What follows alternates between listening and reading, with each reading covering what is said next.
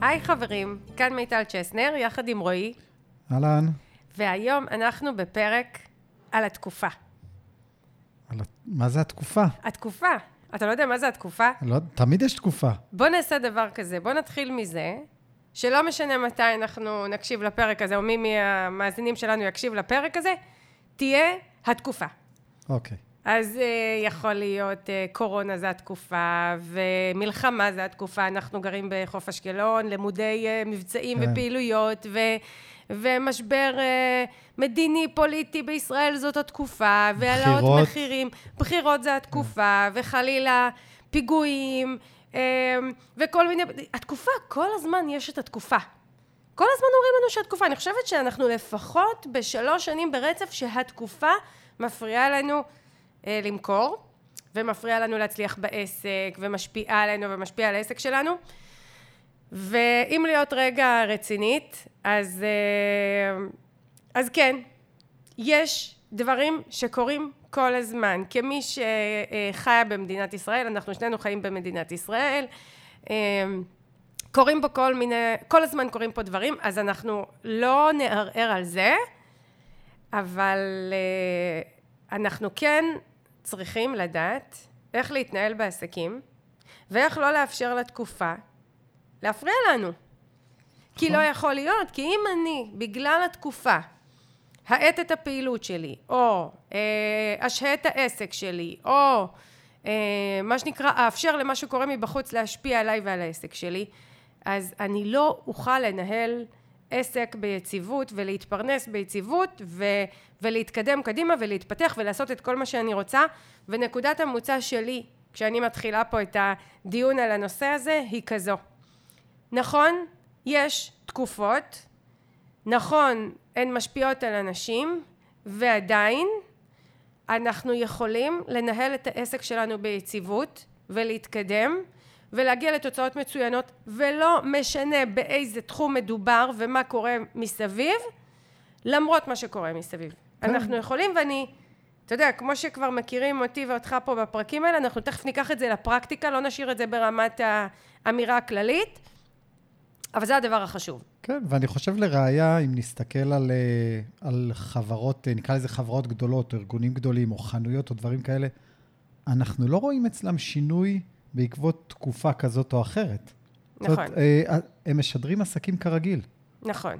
יכול להיות שהם עושים אדפטציות, יכול להיות שהם עושים התאמות וזה, אבל העסקים הם כרגיל. יכול להיות גם שיש שינוי, יכול להיות שיש ירידה, אבל הם לא מאפשרים לתקופה לנהל את העסק. זאת אומרת, הם ממשיכים לנהל את העסק, ולא משנה מה עולה ומה קורה, ועל זה אני בעצם רוצה לדבר היום. אני לא מערערת על זה שיש תקופה.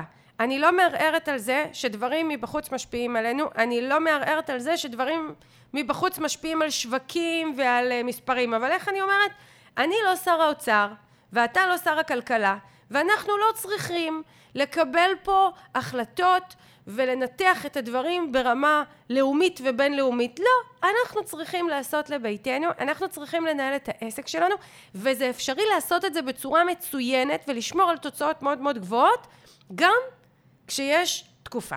כן, והעניין הוא לא להרים ידיים מראש. אוקיי, יש תחושה של תקופה, או אנחנו בתקופה, אז הנה, אז אני מרים ידיים. לא, אנחנו נעשה את המקסימום שאנחנו יכולים לעשות, כדי להמשיך לחיות כמו שאנחנו רוצים לחיות. נכון, כי מה שקורה, כשיש משהו, יש תקופה, וזה יכול להיות העלאות ריבית שמשפיעות על שוק הבנייה והמשכנתאות, וזה יכול להיות קורונה שהשפיעה על שוק הפעילות הגופנית, ובאמת, כאילו אני יכולה למצוא כל כך הרבה דוגמאות לכל מיני עסקים שנפגעו, בין אם זה פגיעה אבסולוטית של כל השוק מאיזושהי מגמה, ובין אם זה פגיעה פרטנית בתחום מסוים בעקבות תקופה, ועדיין אפשר, מה שנקרא, לשמור על תוצאות מאוד מאוד גבוהות. ואני רוצה להזכיר פה סיפור, אני לא יודעת אם סיפרנו אותו בפודקאסט אי פעם, אבל בטוח סיפרתי אותו בהרצאות שלי, וזה סיפור שנזכרנו בו שנינו היום, כן. שבצוק איתן, שזאת הייתה אחת התקופות הבאמת המערערות עבור שנינו, כי מה שקרה בצוק איתן, הייתה אחת המלחמות הלא פשוטות שהיינו צריכים להכיל פה. להכיל פה, אני מדברת על תכלס המשפחה שלנו בחוף אשקלון וכל המדינה שלנו, כן. מלחמה די ארוכה של חודשיים, אתה היית במילואים, על גבול עזה, שזה היה מאוד מאוד מאוד מסוכן, המקום כמעט הכי מסוכן היה להיות בו, אבא שלי במילואים, אחי הקטן, בתוך עזה, סטרס מאוד גדול, אני פה בבית עם שתי ילדות, גאיה עוד לא הייתה, חופש גדול, אין מסגרות, טילים בלי הפסקה, תותחים בלי הפסקה, הבית לא הפסיק לרעוד לרגע, בין אם זה מכיפת ברזל, מהטילים או מהתותחים, ומה שנקרא צריך להמשיך להתנהל. עכשיו, מה קרה באותה תקופה מבחינתי? היה, מה שנקרא, הכל ככה רועד, וכולם אמרו בכל מקום, זה לא זמן למכור, זה לא זמן שהלקוחות קונים, ועסקים באו והפסיקו את הקמפיינים הממומנים שלהם, ועצרו הרבה פעילויות, ואני אומרת את זה בכנות, מכיוון שהייתי כל כך חסוקה, וכל כך עמוסה רגשית, וכל כך ניסיתי להחזיק הרבה כדורים באוויר, לא עצרתי את הקמפיין שלי, זאת אומרת, זה לא היה מאידיאולוגיה, אני מודה. זה היה מהסיטואציה הזאת של, הוא ימשיך לרוץ, לא קרה כלום. כן. עכשיו, מה קרה? הקמפיין שלי המשיך לרוץ, המתחרים שלי ירדו לגמרי מהרדאר, מכיוון שמערכת הפרסום הממומן עובדת בפורמט של סוג של תחרות, מה שנקרא, עם הרבה הרבה מתחרים על המקום, אז המחיר של כולם יותר גבוה, אבל אם מעט אנשים מתחרים על המיקום של הפרסום, בפייסבוק, באינסטגרם, בגוגל, איפה שלא, אז בעצם המחיר יורד ויש יותר חשיפה. אז אני קיבלתי המון חשיפה, כי כולם הפסיקו, או רובם הפסיקו. ובמחירים טובים גם. במחירים מצוינים, ואני מתחילה לקבל פניות. ממנהל חברה מאוד מאוד גדולה, חברת בת של מגדל, ובואי לעשות איתי פרויקט, ובית דפוס גדול מהצפון, בואי לעשות איתי פרויקט, וזה פשוט היה מדהים, אני מקבלת פניות, אני פה בבית, אני עם הילדות שלי, אני במצוקה, אני לא אגיד so called מצוקה, כי זה באמת הייתה מצוקה, ויש פניות, ויש קונים, ואיך יכול להיות, ואני זוכרת גם שאני מדברת עם האנשים, ואני אומרת, חבר'ה, אני בבית עם ילדות, בן זוג במילואים, תיגמר התקופה, מה שנקרא, הדרמה, העומס, אני מיד מגיעה אליכם. ותקשיב, אנשים חיכו לי, אני זוכרת, המלחמה הסתיימה ב3-4 ימים לפני סוף אוגוסט, ובספטמבר אני ממש הלכתי, היו עוד איזה 2-3 פניות של כל מיני אנשים שיותר מהאזור. עכשיו, גם ברמת הפעילות שלי, מה שאני עשיתי, זה המשכתי לכתוב בצורה מאוד מאוד אותנטית למה שקורה. זאת אומרת, לא ניסיתי להעמיד פנים שלא קורה כלום. לא התעלמת. לא התעלמתי, הקשבתי לקהל, שמעתי מה עולה, היו הרבה הרבה שאלות ודיונים ותהיות, מה עושים עכשיו ואיך מסתדרים, וכתבתי לאנשים ונרמלתי והנהגתי מה שנקרא, וכמות הפניות הייתה מאוד מאוד גדולה, ואנשים חיכו לי, ובאמת הגעתי לתוצאות מאוד מאוד יפות, וזה אפילו לא היה מכוון. וזה לימד אותי הרבה. ועוד סיטואציה מאוד דומה הייתה בתקופת הקורונה. אני זוכרת שהקורונה הרי פרצה בבת אחת במידה מסוימת, היו רכשים, היו דיבורים, אבל פתאום בבת אחת אמרו לנו סגר, ואני זוכרת שב-13/3/2020 הייתה אמורה להיות לי הרצאה מאוד מאוד גדולה, ויומיים לפני, מה שנקרא, מודיעים בטלוויזיה, אין התכנסויות, תבטלי הכל. אני שעמלתי כל כך חזק למכור הרצאה ולהביא 200 איש לאולם, זה מאוד מאוד קשה, וברגע אחד סוגרים לי את השלטר, ומהר מאוד התעשתתי על עצמי, והצעתי את ההרצאה הזו לרכישה בפורמט דיגיטלי, ומיד הבנתי שמה שנקרא מתחיל להיווצר פה וקום, אנשים נבהלים, אנשים משתתקים, אני לא מתכוונת להשתתק, אני עכשיו הולכת להנהיג את הקהילה שלי, התחלתי לעלות ללייבים בקבוצה שלי, ולדבר ולהסביר, ואני זוכרת, מספרת את זה ככה בשיא הכנות פה, שליוויתי את קבוצת בוגרי ובוגרות הקורסים שלי, ושם הייתה כזה בעלה, ואמרתי להם, אתם יודעים מה? אני לא אדבר יותר מדי, אני אעשה, בואו תראו, אני עכשיו הולכת לעלות בקמפיין לא מתוכנן לקורס, אני הולכת למכור עכשיו קורס, ואני עושה את זה כי אני רוצה שתראו שזה אפשרי. והלכתי, הצעתי את קורס לשווק עם מיטל, אני זוכרת, אמרתי, אני רוצה למכור 7 או 5, 6, מספיק, רק בשבילה. הצטרפו לאותו קורס 14 עסקים. כן. עם הקורונה, עם מה שנקרא, אי אפשר למכור, והנה אני מוכרת. ואני חס וחלילה לא אומרת את זה מיהירות או מזלזול בתחושה של מישהו. אני אומרת את זה כי אני רוצה להגיד ולהתעקש שאנחנו יכולים למכור בכל מצב, וזה אצלנו. זה אצלנו, זה לא בחוץ. ולמה אני אומרת את זה? לא כי אין מצב, לא כי אנשים לא באמת מורידים את השלטר. אני שומעת מעסקים שאני מלווה בימים האלה, אנחנו, אתה יודע, בכל מיני טלטלות כלכליות אחרי קורונה, העלאות של הריבית, עליות מחירים בשוק, טלטלות פוליטיות שמשפיעות על המצב הכלכלי, באמת קוראים פה דברים, אני לא מתכחש לזה. אני פשוט אומרת שגם בתוך הסיטואציה הזו, יש שני דברים שאנחנו צריכים לזכור. אחד, יש כסף בשוק, הכסף לא נעלם. יש פה כמות לא מבוטלת, ענקית, של אנשים, של משפחות, של בתי אב, של עסקים, שיש להם כסף. יש להם. זה אחד. הוא לא נעלם הכסף הזה פתאום. נכון. שתיים, הצרכים, הצורך קיים. הצורך לא נעלם. אם יש לי משבר עם הילד שלי, אם יש לי... אם אני במצוקה רגשית, אם אני צריכה לשפץ את הבית שלי, אם אני צריכה לחזק את העסק שלי, הצורך לא נעלם רק בגלל התקופה, הצורך נשאר. ואם אני מבינה את הדברים האלה, שנשאר צורך ויש פה כסף, אז אני מבינה שיש לי לא רק זכות קיום לעסק שלי, אלא אני יכולה למכור טוב עכשיו. נכון, אני מרגיש את זה גם עם עסקים שאני עובד איתם על אתרים, וגם אצלי, יש לי... לא השתנו לי הפניות בתקופה הזאת, כמות הפניות, היא נשארה אותו דבר. הטראפיק, התנועה, השיחות שאני מקבל, ההתייעצויות, כל זה, זה נשאר אותו דבר, כי שוב, כי אין סיבה לשים את העסק on hold. אין סיבה. זאת אומרת, למרות שלפעמים בא לנו לשבת, בא לנו, אז מה שנקרא...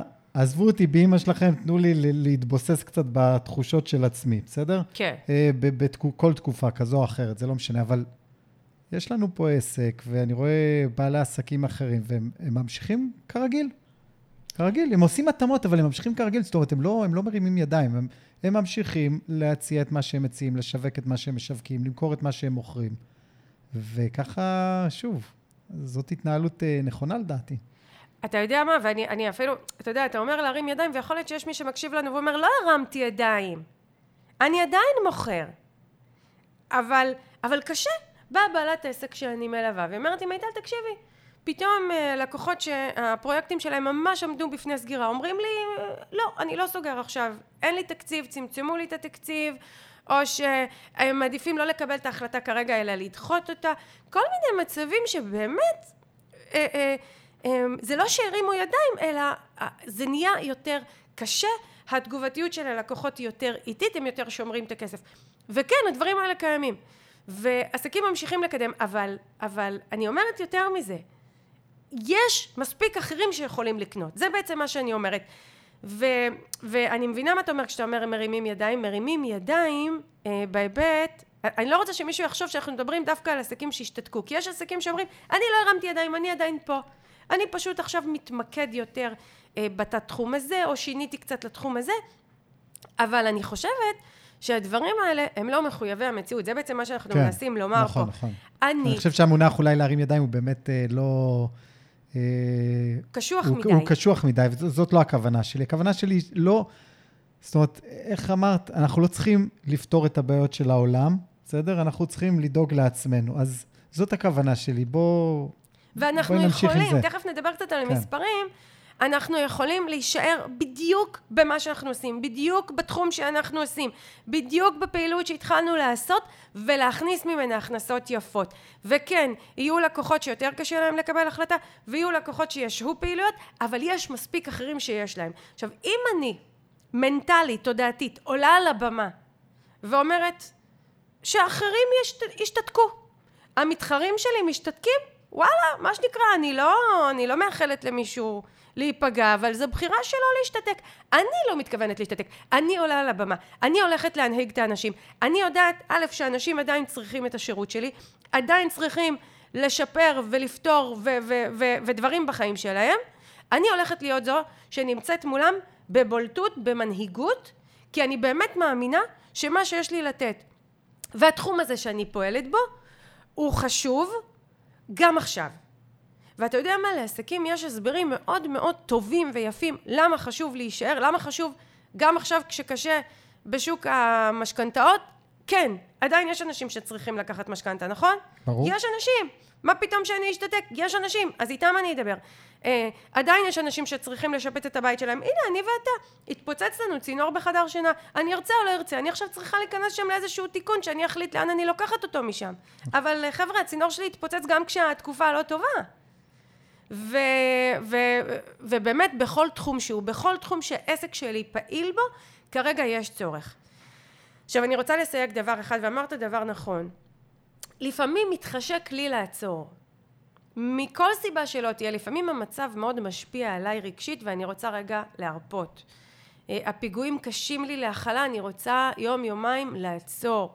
הטילים מעל הבית שלי הם מפחידים אותי, אני רוצה לעצור. אין בעיה, עם זה אני לא מתווכחת. אם מבחינה רגשית אני מרגישה צורך לעצור, אז הנה אני נותנת לעסקים את הגושפנקה המלאה, תעצרו לשבוע, תעצרו לשבועיים, תעצרו גם לחודש, לא יקרה כלום לעסק שלכם, נכון. אם הוא היה פעיל לפני ואחרי.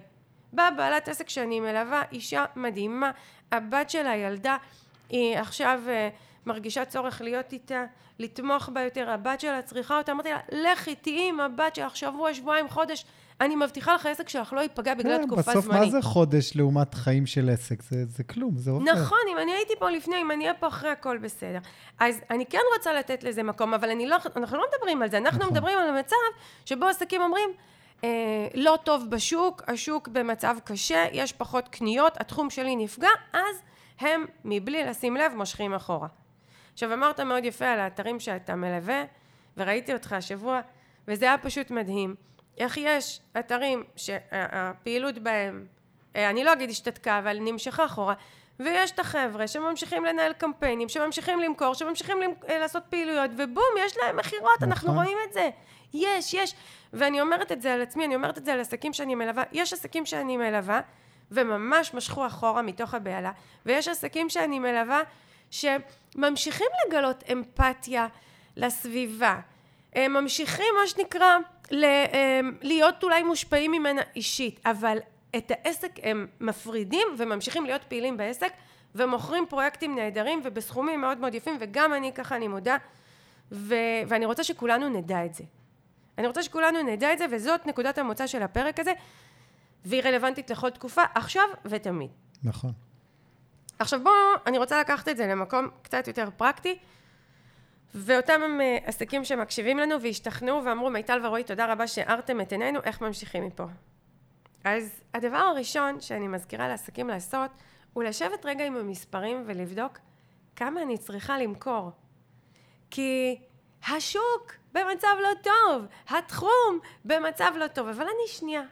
לוקחת שוב את הדוגמה של יועץ משכנתאות, כי זה קרוב לליבי, כי גם אנחנו עכשיו בסיפור הזה שאנחנו צריכים להיכנס, רוצים להיכנס לעוד השקעה, ויכול להיות שאותו יועץ משכנתאות, מספיק לו נגיד, לקוח שלהם, 2 לקוחות בחודש, 3 לקוחות בחודש, זה הכל, 3 לקוחות בחודש. אז בתוך כל השוק הגדול הזה, עם המצב הבעייתי, עם עליית מחירי המשכנתאות, עם עליית המחירים, עם המשיכה של לקוחות את הכסף שלהם אחורה, אני לא יכולה למצוא 3 אנשים שיקנו ממני? בוודאי שכן. בטח שאני יכולה. במיוחד אם אני עסק שפעל לפני. במיוחד אם אני עסק שיש לו שיווק עקבי ורציני. אם יש אנשים שעוקבים אחריו. אז בואו רגע נעשה את החישוב הזה. כמה לקוחות אני צריכה עכשיו, כדי שאני אדע שאני עוברת את החודש, חודשיים, 3 הקרובים, עד שמה שנקרא ניכנס לאיזושהי רגיעה. ורובנו הגדול נגלה שהמספר הוא ממש ממש בר השגה. לא מורכב, לא גדול, אנחנו לא צריכים שכל השוק ישתנה בשביל להביא 3 לקוחות. נכון, דיברנו על זה בעבר בפרקים קודמים, על גם בהיבט של בכלל תכנון שנתי וכל הדברים האלה, ולהסתכל על המספרים בעיניים, באמת לבדוק כמה אנחנו באמת צריכים, כמה לקוחות, אבל מה שקרה, בתקופה, עם הגרשיים בצד, בתקופה הזאת זה בכלל מכפיל כוח, כי באמת זה...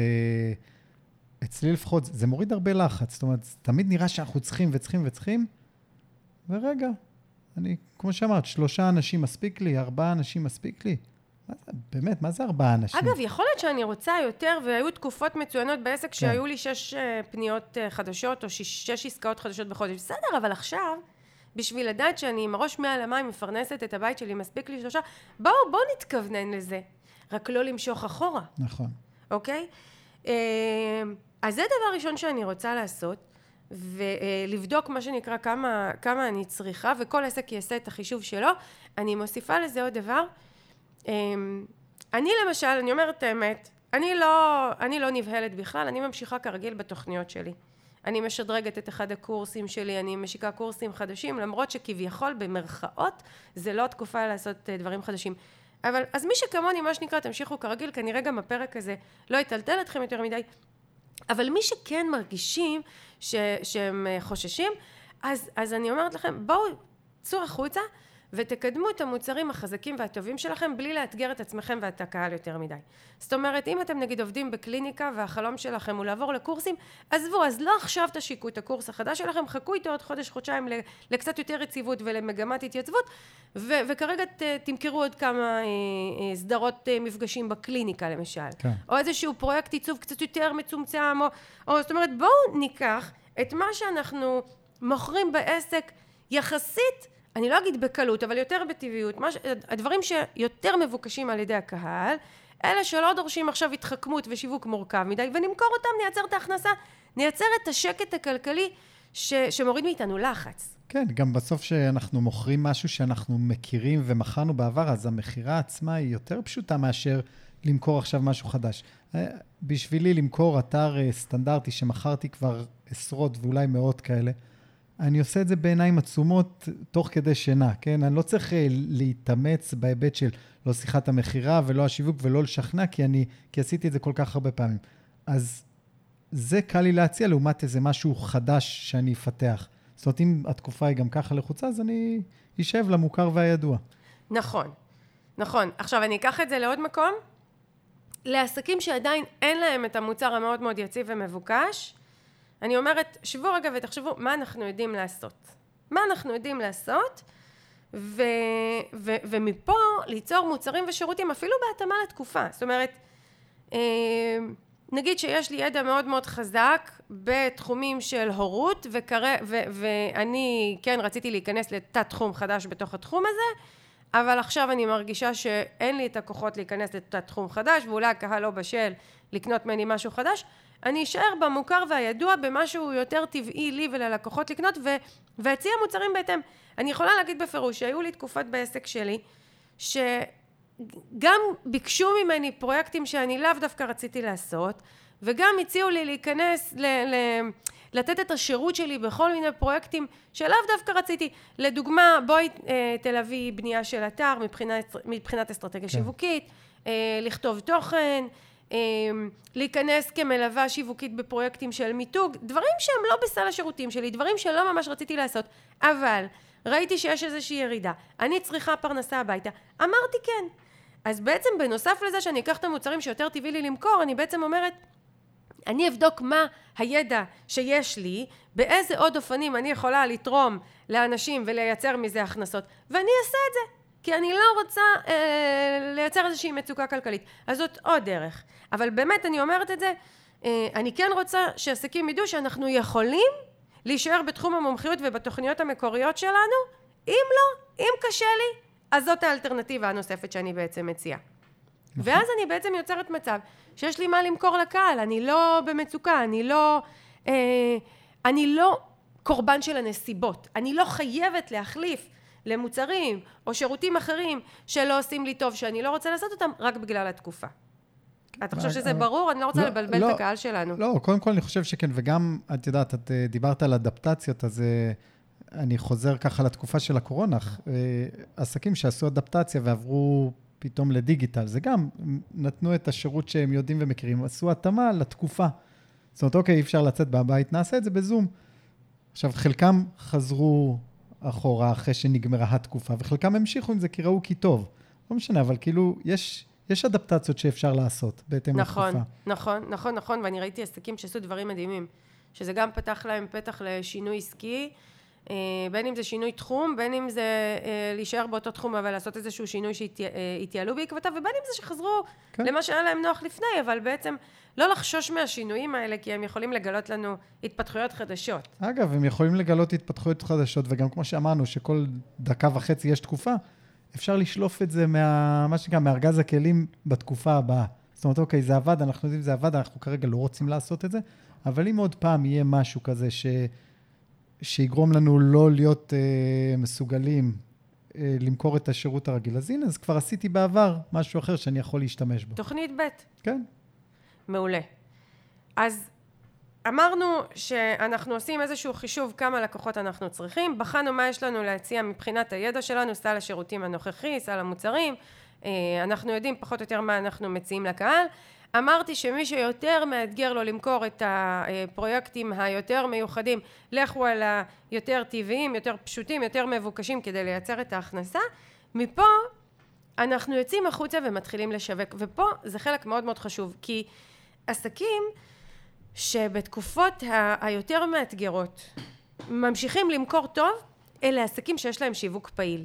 מי הם העסקים שהם קורבן של הנסיבות, ואני לא אומרת את זה בציניות, זה באמת קורבן של הנסיבות, לצורך העניין המצב לא טוב מיד הם נפגעים, אלא עסקים שלא עושים שיווק מקצועי ועקבי, כי אם אני, ובאמת אני אומרת אני, דוגמה, ממשיכה לעשות שיווק עקבי כל הזמן, והפודקאסט שלי פעיל, והרשתות החברתיות והמסרים שלי, ואני ממשיכה ליצור לעצמי את רשימת התפוצה ולהגדיל אותה, וכל הזמן מתקשרת מולה, אז התקופות האלה הם לא ישפיעו עליי, כי גם אם לקוחות מסוימים משכו אחורה, לקוחות אחרים יקנו. אז גם אם אני לא הייתי כזו, גם אם אני לא שיווקתי ביציבות, התקופה הזו היא מרימה עבורי דגל, וגורמת לי כן לשווק במקצועות, ואני רוצה להזמין את כל העסקים, שמקשיבים לנו, ועד עכשיו התבססו על פניות שהגיעו, ועל פה לאוזן, ועבדו עם אותם לקוחות כל הזמן, ומרגישים שכרגע יש ירידה. בואו תתחילו לעשות שיווק אקטיבי, לעולם לא מאוחר, ודווקא תקופות כאלה, שבהם המתחרים שלנו מושכים אחורה, מורידים רגל מהגז כי הם נבהלים, זו תקופה עבורנו לבלוט. ולעשות שיווק, לעשות פעילויות שיווק שהן באמת רציניות. אפשר לעלות לשידורי לייב ולעשות וובינרים, וזה זמן מעולה לעלות עם פודקאסט שזה ערוץ שיווק מאוד מאוד פשוט, ולעשות את כל אלה תוך כדי שאנחנו מנהיגים את הקהל. כן. כשאני אומרת להנהיג את הקהל, בואו נקשיב הקשבה עמוקה למה אומרים הלקוחות שלנו כרגע, מה עובר עליהם, מה הם הדברים שהם אומרים, ונענה להם לזה דרך המסרים שלנו, דרך הפרקים בפודקאסט, דרך הדרכות שנעשה. בסוף זה מה שעשיתי למשל בתקופת הקורונה. שמעתי מעסקים, מה עושים עכשיו, איך ממשיכים, כל מה ששמעתי מהם, עליתי לשידורי אליי והסברתי ועניתי והסברתי ועניתי, וזה היה גם במסרים הכתובים שלי וגם במסרים המוקלטים שלי, וכל הדברים האלה ביחד עבדו מאוד מאוד חזק, ואז כשבאתי למכור משהו, הקהל היה איתי. כן, אני זוכר שיצא לי לראות כמה פוסטים של, נגיד בתחום של הדרכת הורים, בתקופה של הקורונה, על הבדידות של הילדים ועל הרשתות החברתיות, כי הם היו תקועים במסכים וכל זה, זה מה שקרה, זה להיות קשובים לתקופה, ולתת נכון? מענה. הייתה בעלת עסק, שאני מאוד אוהבת שליוויתי, והיא הייתה עושה חוגי תנועה לגיל הרך, והיא פשוט עשתה חוג דיגיטלי בזום, פעם בשבוע, קבוע, הורים היו משלמים סכום מסוים, ואני זוכרת שגם הבת שלנו, גיא, הצטרפה לחוג הזה, והייתה רוקדת ועושה כל מיני פעילויות מול הזום, וזה היה מקסים. זה גם פתח לפתח להתחיל לעשות יותר פעילויות דיגיטליות, זה גם אפשר לה לייצר הכנסה, זה גם הייתה פה הקשבה למה שקורה, כי הילדים היו בבית כל היום מתבטלים ולא יודעים מה לעשות עם עצמם, וכולם היו צריכים מענה, הילדים וההורים והעסק שלה, והכל התחבר יחד. אז אני אומרת להקשיב טוב טוב, להקשיב, אמרנו את זה בקטע של המוצרים, אני אומרת עכשיו בקטע של המסרים, להקשיב מה הקהל אומר ולדבר איתו, לא לשכנע אותו, לא להיכנס בקהל, לא להיחוס על הקהל, לא להאשים את הקהל, זה המצב הכי גרוע לעשות כשהלקוחות שלנו בסוג של מצוקה. כן, זה לבוא באמפתיה. אמפתיה, הכלה, הבנה ומענה מקצועי ורציני. אם אנחנו מזהים איזשהו שיח שתוקע את הלקוחות שלנו, יש לנו תשובה לזה, נכון? יש לנו תשובה.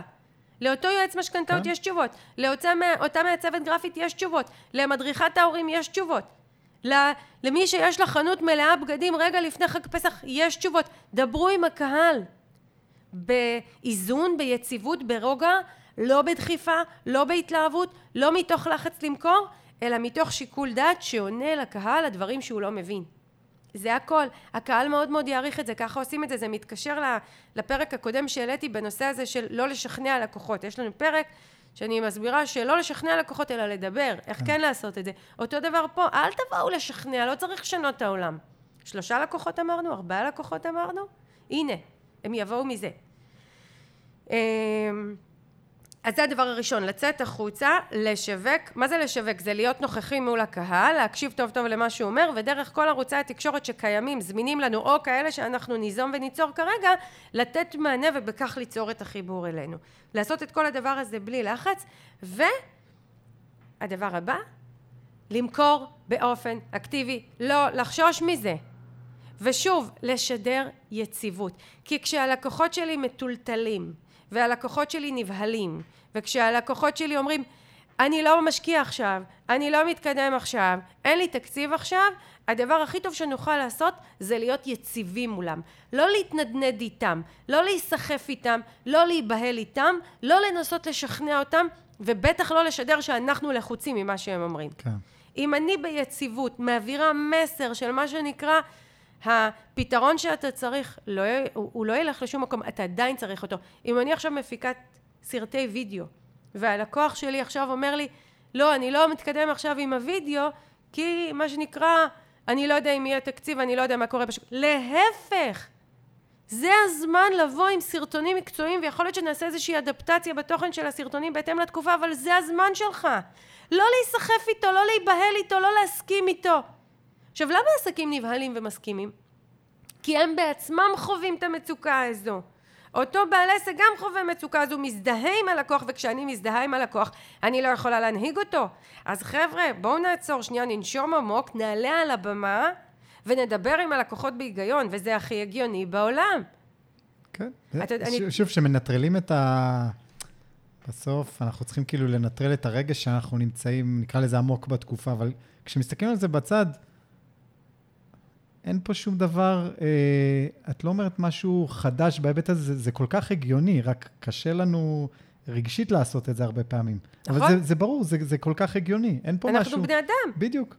אנחנו בני אדם, וזה הבסיס לכל הסיטואציה הזו, כי אנחנו מגיבים לסיטואציה כבני אדם ולא כמנהלי עסק. כן. עכשיו, יש לי הרבה כבוד לבני אדם, ויש לי כבוד לעצמי כבת אדם, ואני מרשה עכשיו לכולם ללכת ולהילחץ במשך שבועיים ברצף. לכו, תלחצו, אל תעשו כלום, רק תלחצו. דקה אחרי זה בואו נחזור לנהל את העסק שלנו. כי אנחנו צריכים פרנסה, כי הילדים שלנו צריכים פרנסה. ואני אומרת פה לכולם, הכי אמיתי, בזמן שאני מושכת אחורה, מישהו אחר דוחף קדימה ומוכר הרבה יותר. למה?